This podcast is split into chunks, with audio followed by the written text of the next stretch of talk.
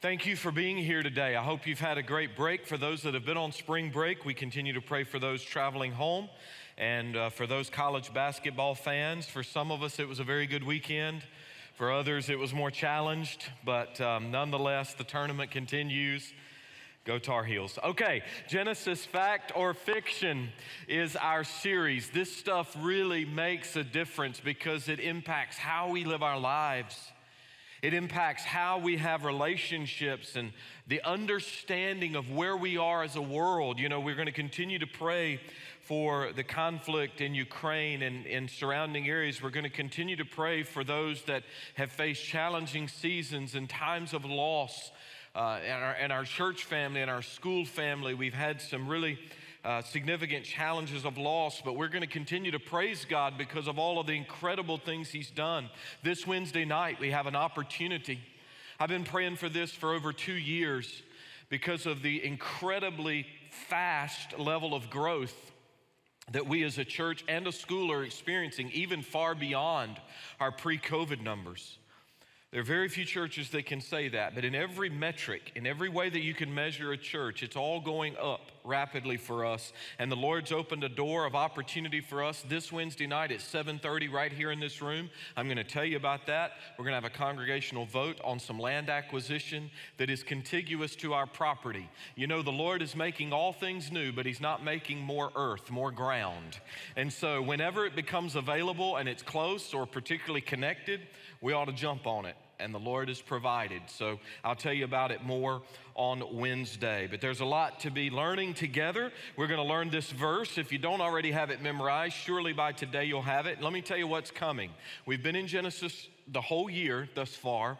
So for the next several weeks, I'm going to be backing out doing some one off messages. In fact, I'm really prayerfully considering one of my favorite passages in the book of Revelation to preach next week. I'm thinking about that. I have not done it here. I've been holding it for the last three years, wanting to share it, but waiting for the right time. And then I'll give you a couple of special messages leading up to and into Easter. Um, so we're going to take a break between chapters two and three and then pick back up so that we can get back in the New Testament for a while. But we will be back in Genesis, of course, because things are going to be heating up quickly from chapter three on. But I do want you to know we'll be taking a break break. But we're learning this particular verse out of chapter 2 together, and it's important for what we're studying today. So let's say it a couple of times, okay? And then we'll throw a whole bunch of blanks in there. Let's say it with me. And the Lord God said, It is not good that man should be alone.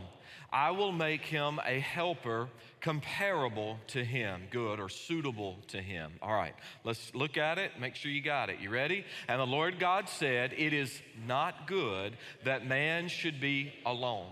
I will make him a helper comparable to him. Good, you've got it now. And so we're learning that truth. We've been talking about this idea of marriage made in paradise. Last week I said that God designed marriage for our good. And when I say man's, I'm using the generic. So when I say God designed marriage for man's good, that's the good of mankind we see that God said everything is good except the loneliness of man, man being alone. Not that he was missing something because he had the Lord there, but the fact that he was alone and none of the animals corresponded to him. God was setting the stage for the creation of woman, and she is this beautiful helper to man. Remember, the word helper is not lesser than or derogatory. The word helper is used of the Lord many times in the Bible, and it describes function rather than worth. We talked about the shovel and the rake if you weren't here, I know it was bitterly cold and there was some leftover stuff on the ground last week. So if you weren't here, go back and check out that message. We compared the shovel and the rake. And I said to the unmarried among us that God does not um, somehow punish you for not giving you a spouse, that, that singleness is in fact a gift and a spouse doesn't complete you. Only Christ completes you. A spouse will complement you, right? They will add to you. C O M P L E M E N T. I had a misspelling on that slide, and so we fix that. They complement you. They, they are there to, uh, as we say, we're not egalitarians, we're complementarians. And so her strengths fill in all my weaknesses and so forth. Cindy and I showed you with some arrows how important it is to grow together as we grow to the Lord and we grow closer, and that marriage is not 50 50. Marriage is 100 100. I'm giving 100%, she's giving 100%. And then, even in, even in health or in sickness, I'm still able to give my part. She's able to give her part. And so God designed marriage for man's good, but we're also going to learn something else about it. Let's stand together as we honor the reading of God's word. And let me read again verses 18 to 25. Again, we'll take a break for a few weeks and then we'll, uh, we'll come back and start chapter 3. And the Lord God said, It is not good that man should be alone. I will make him a helper comparable to him. We've all got that now. Out of the ground, the Lord God formed every beast of the field, every bird of the air, and brought them to Adam to see what he would call them. And whatever Adam called each living creature, that was its name. We went over that last week. It didn't take him that long when we understand what the Bible's saying. So Adam gave names to all the cattle, to the birds of the air, and every beast of the field. But for Adam, there was not found a helper comparable to him. And the Lord God caused a deep sleep to fall on Adam, and he slept. And he took one of his ribs and he closed up the flesh in its place. And then the rib which the Lord God had taken from man, he made, built, fashioned into a woman. And he brought her to the man. And Adam said, This is now bone of my bones and flesh of my flesh. She shall be called woman because she was taken out of man. Or in the Hebrew, she'll be called Isha because she was taken out of Ish. So the words are related as they are in English. Therefore, this is super important for today, this verse. Therefore, a man shall leave his father and mother and be joined to his wife, and they or the two shall become one flesh. And they were both naked, the man and his wife, and were not ashamed. Let's pray. Heavenly Father, I just adore this section of the creation narrative. It tells us how things came to be the way they are. As you are zooming in on the narrative of creation from chapter one that he made them male and female according to your image and according to your likeness.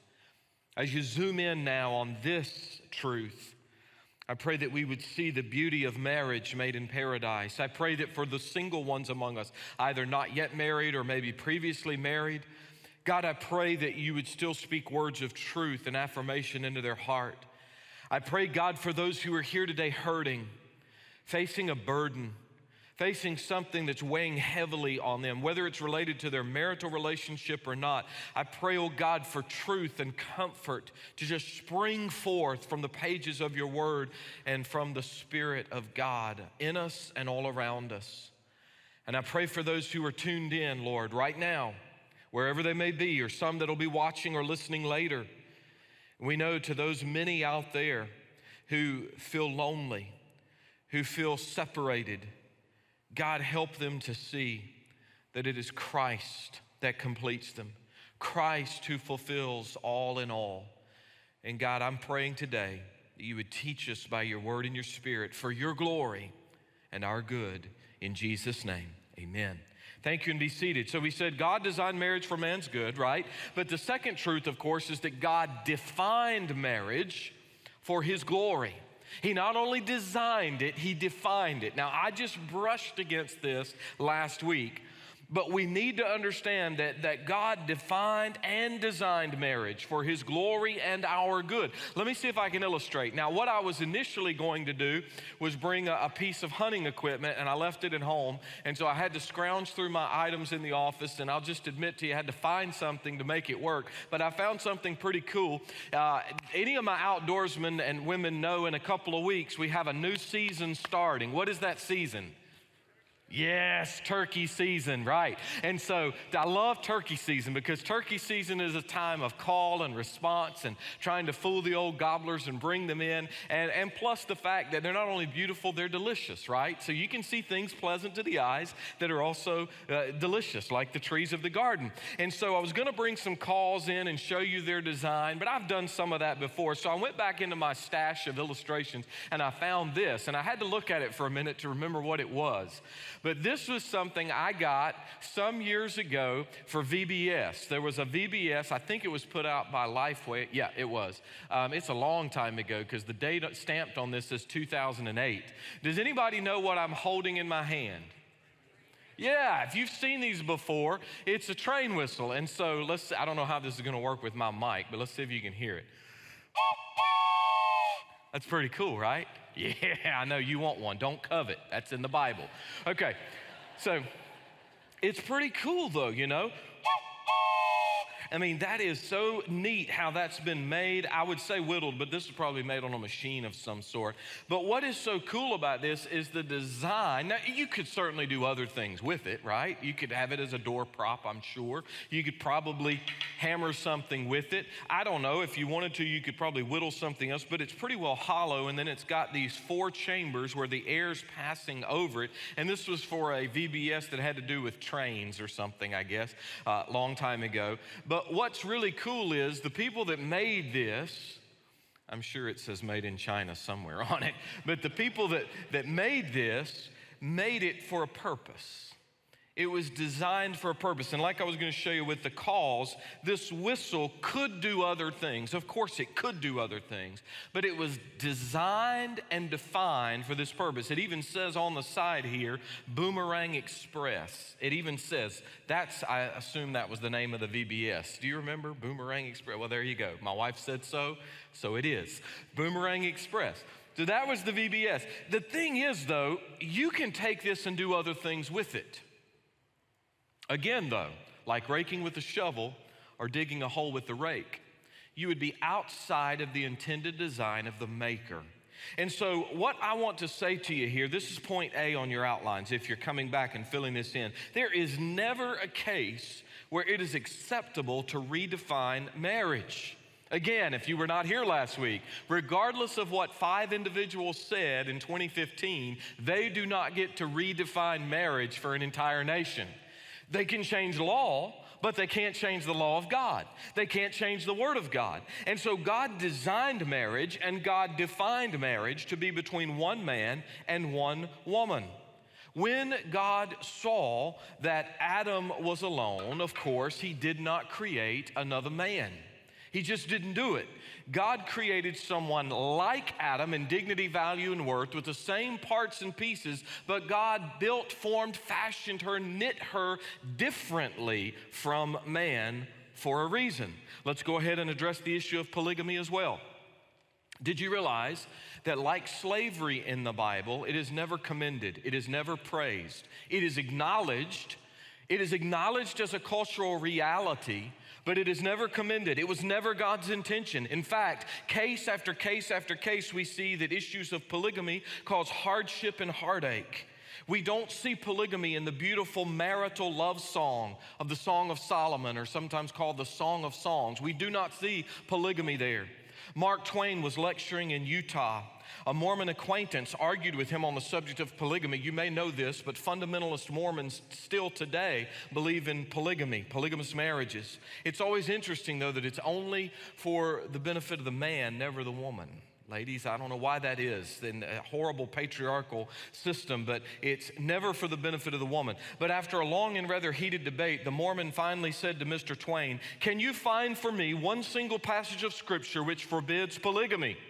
Certainly, Mark Twain replied, no man can serve two masters. it's pretty good. A little bit out of its context, but that's pretty good. When we get to the New Testament, though, we, we, we see that marriage is clearly defined as one man and one woman.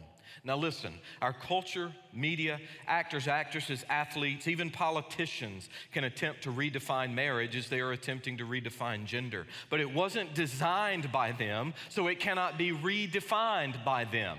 The designer gets to provide the definition. And what God has clearly designed and what God has clearly defined, we as His people must be ready to defend. What is making me saddened and sickened is that pastors all across our land are now becoming silent and quiet and saying things like, well, God merely whispers about such things. God is not whispering about marriage, it is a man and a woman. And that is not to say that people don't feel strong urges toward marriage outside of God's bounds, but it is not the way God defines it nor designed it. Numerous problems exist with marriage outside of God's design. And please do not watch television shows and things that attempt to redefine marriage and redefine the family. Uh, so, God indicates a reasoned conclusion in light of Adam's joy at finding a mate. He talks about leaving and cleaving. And I'm going to try to unpack this over the next few minutes if I could. Uh, to, to cleave means to join, to be connected to, and I'll show you that in a moment. But he says, let a, let a man leave or forsake his father and mother in order to cleave unto his wife, in order that the two may become one flesh. In other words, if we don't leave, we cannot cleave. I remember doing marriage counseling with a couple that had been married over 15 years. And the reality was the man couldn't cut the apron, apron strings, and his mother still ruled his life. And because his mother still ruled his life, and his wife didn't have a proper place in the family, in the new family unit, eh, they never could seem to get past it. Sadly, they ended up divorcing some years ago. And it really broke my heart. But here's the thing there were three sons in the family, all of them had been through multiple marriages, and the mother or mother in law had been heavily involved in all of them because there was never a willingness to leave. And without the willingness to leave, there cannot be the possibility to cleave or to join. Now, it's interesting here that Adam. Uh, that Adam makes this declaration, okay, she's bone of my bones, flesh of my flesh. But then the narration comes back, therefore, because we're compatible, therefore, a man shall leave father and mother. Adam didn't have natural father and mother as you and I. So this is clearly for our benefit. It's not just for Adam, it's for us. That they, they shall leave father and mother, be joined, cling to the wife, and the two should become one flesh. See, God is teaching us in Genesis 2:24 that marriage is a covenant simply by using covenant terminology. All through that verse there are words that have to do with the covenant. There are words in there that talk about Israel leaving God and at times Israel coming back and joining to or cleaving to God. These are cover, covenant ideas. This passage is applied by Jesus himself in Matthew chapter 19, verses 4 and following. Jesus said, Have you not read that he who made them at the beginning made them male and female? For this reason, a man shall leave his father and mother and be joined to his wife, and the two shall become one flesh. So then, they are no longer two, but one flesh. Now, Jesus went to add something here, and you've heard it in marriage ceremonies your whole life. Therefore, what God hath joined together, let no man put asunder. Now, we don't use that language much anymore, but what he says is what God has united, let no man separate. That's what the language means. What God has brought together, let no man pull apart. See, the creation of Adam and Eve teaches us much about the marriage relationship. Marriage is instituted by God, not by man. So God gets to define and design it. Marriage was and is to be monogamous. God gave Adam only one wife. Yes, it went to pot in a hurry, but God gave Adam one wife. Marriage is to be heterosexual. Homosexuality does not have a case in light of biblical revelation, either Old or New Testament. The husband and wife are to be united physically, emotionally, and spiritually. Now, I'm going to say something and probably about to offend some of you. Take it for what it is. I'm not aiming at your toes, I'm aiming at your heart. The marriage bond is to be even stronger than that between a parent and a child. For a man forsakes mother and father and sticks, is glued to his wife. That is an astounding declaration in a world where filial duty, meaning child taking care of parents, was a most sacred obligation next to the obligation of God. Remember, this is written down thousands of years after it happened through the pen of Moses. By the time you had the Hebraic culture under Moses, the second greatest obligation at that time was for children to take care of aging parents. It's still that way in some cultures around the world. And while the reality is that we are to provide for our own, in fact, if we don't provide for our own household, especially our, our personal household, so our wives, our children, etc., we've denied the faith. We're worse than an unbeliever. 1 Timothy 5 8. But let me say this very clearly now.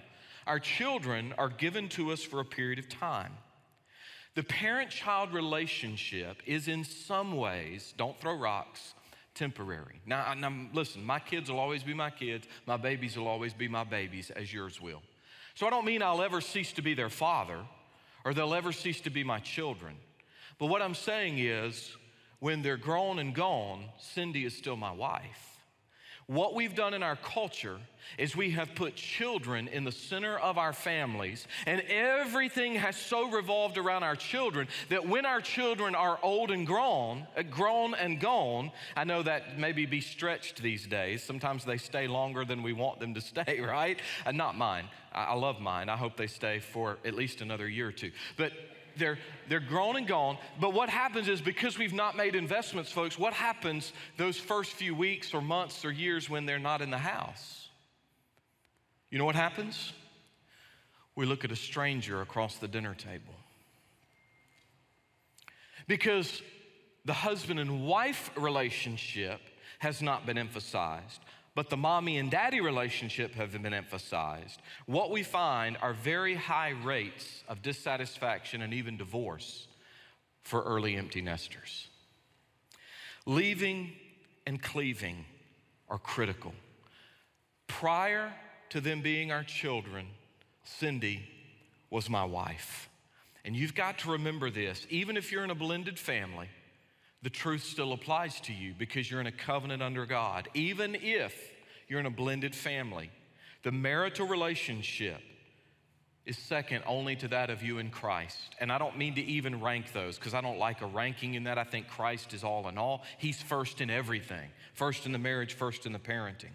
But leaving and cleaving, let me give you another word weaving. I'm going to ask the ladies to join me on the platform because marriages are not simply comprised of a man and woman who love one another. We're talking about a triangle here. So remember these three terms leave, cleave, and weave, right? Leave, separate, cleave, be joined to, weave. What God is saying here, because we see that in these verses, we see this relational concept. What we're going to do, uh, hello, do y'all know who this is? This is Maddie Mercer. This is Pastor Matt's youngest, and this is Madison Hartley. Thank you for helping us. And Miss Maddie's going to be our model today, and Madison's going to help me. So I'm going to turn you this way. How's that working for you? Is that pretty good? And we're going to show you something that I had to learn as a daddy of three daughters before we had our son. I thought braiding hair was taking this strand and this strand and kind of wrapping them. Some of you men, don't look at me like you know better than me. Some of you dudes are out there going, yeah, oh, that's what it is. There's two strands there. Because when you look at a braid, it looks like two strands of hair. But watch how Madison is going to start to braid Maddie's hair. And I did learn this and even tried it a few times on my girls. Not to great success, but I did learn. So watch what she's doing now. She's got one strand, she's got two strands, She's got three strands. Now, watch this. This is fascinating. Men, I am teaching you something very valuable today. If you have daughters or granddaughters, I want you to watch carefully and go home and impress your wife. She might give you extra sugar for fixing your daughter's hair. Don't do it if they're like 16, that's just creepy. But if they're young, now look at that. Now, now, now, all right, hold it right there. Hold it right there. Now, to any person that looks at this, I'm sorry, but it looks like to me one, two, one, two, one, two. Do y'all see what I'm saying? That looks like two pieces of hair. Am I crazy? Two pieces. Do a little bit more, but it's clearly not two pieces. It's clearly three pieces. And when you look at my home, it looks like two people. But it's not two people, it's three. The Bible says a three strand cord is not easily broken. Give these girls a hand. Beautiful job. I was gonna grow my hair out like that so they could braid mine, but I decided against it just this time. I was afraid you would confuse me with Aaron Rodgers. Okay, so. Leave, cleave, and weave. Listen to what Kathryn Paxton said. This was in a magazine. She said, A braid appears to contain only two strands of hair, but it is impossible to create a braid with only two strands. I wish I had read that a long time ago. If the two could be put together at all, they would quickly unravel. Herein lies the mystery. What looks like two strands requires a third. The third strand, though not immediately evident, keeps the strand tightly woven. Paxton concludes In Christian marriage, God's presence, like the third strand in a braid, holds husband and wife together. If you're going to try to have a marriage made in paradise without the God who created you and who defined marriage, you're not going to have a marriage that's going to last very long. It's going to eventually unravel. But, Bobby, you don't understand my marriage. I'm not happy anymore. I've fallen out of love. Uh, uh, uh, you fall out of trees. You don't fall out of love. You've made a choice. But, but, but it doesn't feel like it did when I fell in love. Uh, uh. You don't fall in love, you fall in a hole. You choose to love. You choose every day to get up and love, even when they're unlovable or you are unlovable. You choose and you keep making the choice. Consider what Paul would teach the, the church at Ephesus about the husband and the wife. Husbands, you love your wife as Christ loved the church and gave himself for her. And, and wives, you are to respect your husband and you are to bring honor to him. And there is this beautiful symbiotic relationship here. And you think, well, I'm just going to be happier if I get out of this marriage. My Brazilian pastor friend, Dr. Menges, like to say this If you're a Christian, how can you be happy doing something God hates? Malachi 2:16 God hates divorce. Gary Thomas wrote a book years ago called Sacred Marriage. Cindy and I are going to be teaching a Grace University class on it coming up very soon actually, a 6-week course Cindy and I are going to do for for our church and we'll have sign-ups soon. But the subtitle of that book is one of my favorite subtitles of any book. It says, "What if God designed marriage to make us holy more than to make us happy?"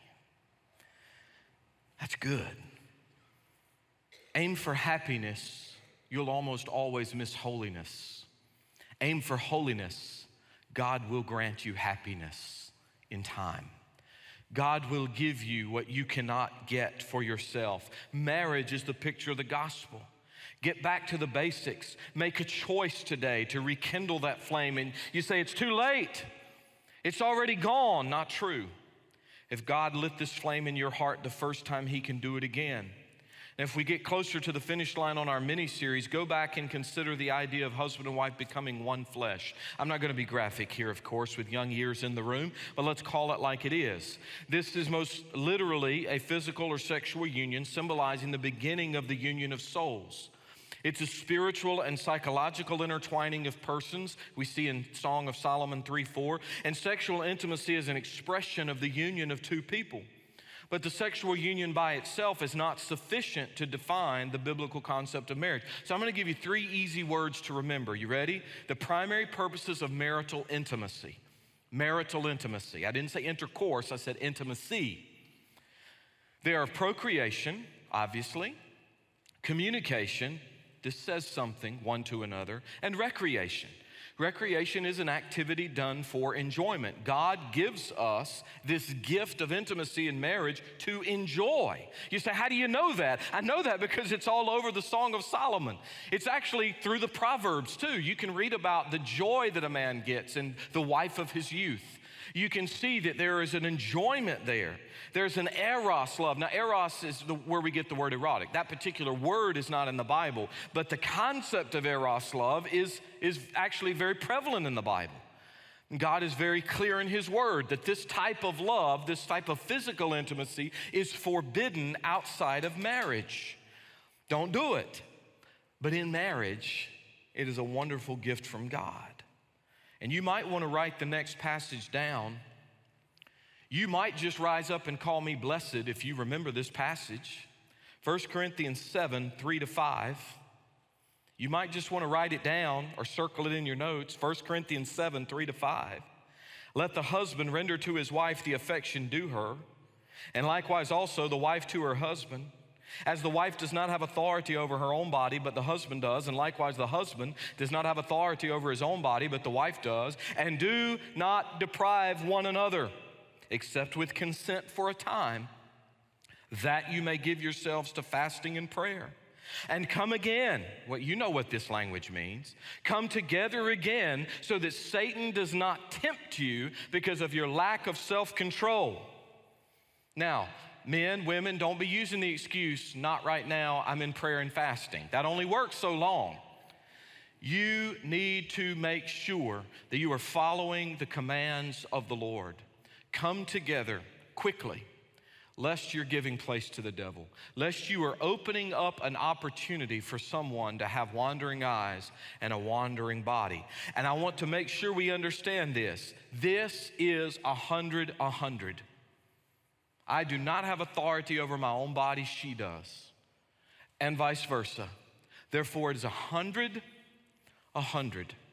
And when we understand that, and we care more deeply about the way they feel than way, the way I feel, what I can give rather than what I can get, it makes a difference in this three stranded cord called marriage. You know what? I've said something here that doesn't seem very spiritual, but I guarantee you it's spiritual. And the Bible actually speaks about taking set times for things. We schedule things that are important to us. A lot of you guys were going to be watching a ball game at around six o'clock last night. You just were. You were going to make sure you watched a ball game. Hunting season is on the horizon. I know exactly when it starts. I know when I can go. I know when it ends because it's important.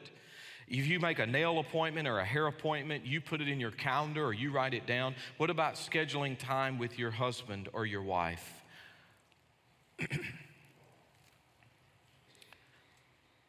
For over 27 years, we've scheduled dates together.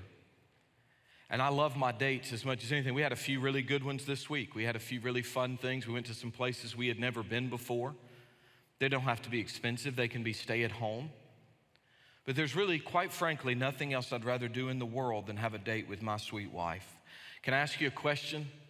How long has it been since you and your wife have just dated? We're married, man. We don't date anymore. Well, you could fix that. Sacrifice some things in your schedule to spend time with them so that you're not looking across the table at a stranger. And remember, even when he was exhausted, Jesus spent time with people because he loved them. Adam and Eve from creation narrative are showing us something. God brought them together for a specific reason to be husband and wife. And at the climax of creation, we find that the man and his wife both were naked It's very appropriate, and there's nothing dirty here. This is absolutely physical nudity. The verse is claiming a total transparency between the first married couple.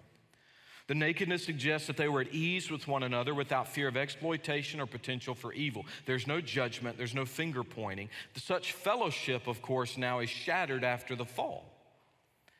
And after sin enters the picture, nakedness takes on a negative sense. So uh, it becomes connected with the sense of vulnerability and shame and exploitation and exposure. Even the idea of uncovering nakedness is a horrible thing that happens when someone is exploited or uh, uncovered in war captivity. But again, there's good news today.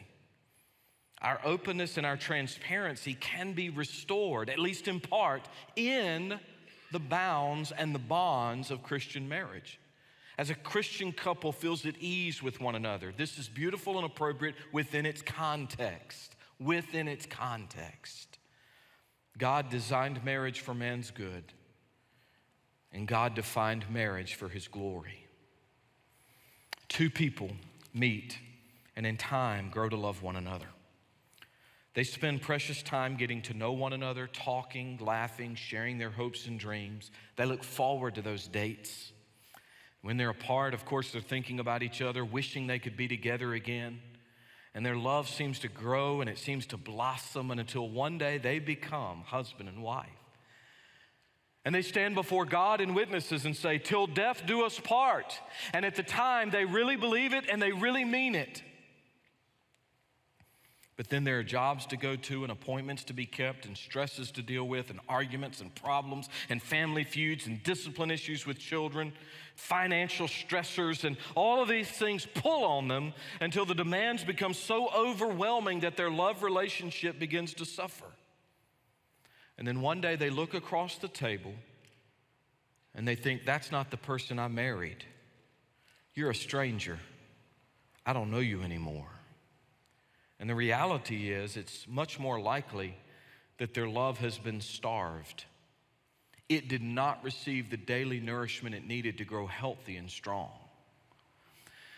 The reason that I spend time with my wife apart from everyone else, And we go out with couples and do group things, of course. We spend time with our children. We got to take Miss Lucy and the crew to the zoo the other day for the very first time. Got to spend the days with the family and family meals, and those are wonderful, and I love them. But the reason she and I invest in one another, like if you see us out on a date and you can tell that we're together, I would love for you to say hi I would love for you to come by and, and, and say hello and maybe even introduce yourself if we don't know you, but don't pull up a chair and hang out. Is that okay? That's okay, right? I love you. But the reason we do that is listen, listen, watch, watch. I've got this piggy bank. Should have brought a piggy bank. And I'm putting an investment in it every time. I'm, I'm dropping a coin, a dollar, a hundred dollars. I'm dropping something in there every time. Because there are days that I'm pretty unlovable. Shocking, I know. There are days of conflict because in the best of marriages, there have to be.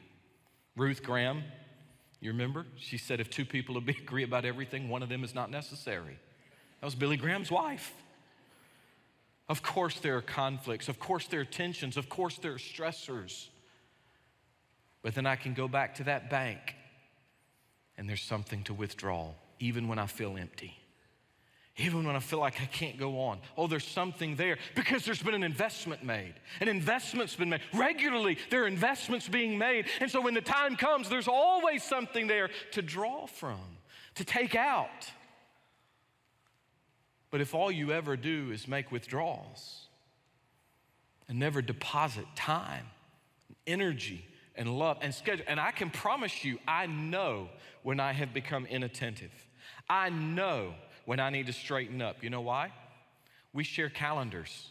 I have multiple, she has multiple, but we share them. And I have full access as she has full access. You know what will pop up on my calendar? Just one word Cindy. There'll be a Cindy slot that will pop up.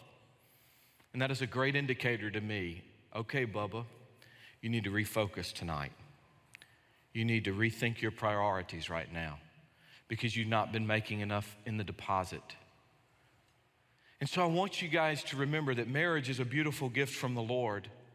And you can do whatever it takes today and in the coming days to make your marriage all God wants it to be for His glory and for your good. And if you're single today, trust God and wait for His best. If He designed marriage for you, then He's got that person ready. Again, not just a soulmate because you're not looking for the right person, you're going to be the right person. But a spouse will not complete you, only Christ completes you.